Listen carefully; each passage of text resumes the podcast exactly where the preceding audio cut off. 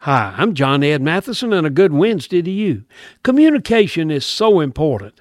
That's why 100 children with autism recently recorded public service announcements for the transit systems of San Francisco, Atlanta, and New York. The reason is that many autistic kids cling to familiar phrases and understand them. This gave Jordan Trichter the idea to have children record real announcements, adding their own way of communicating. One six year old New York boy gave a warning to all passengers about the dangers of the tracks. Morgan's mother was so pleased to see her son get recognition for doing something significant. Morgan himself just said it was super duper duper duper duper duper exciting. Hey, how can you help somebody communicate effectively today?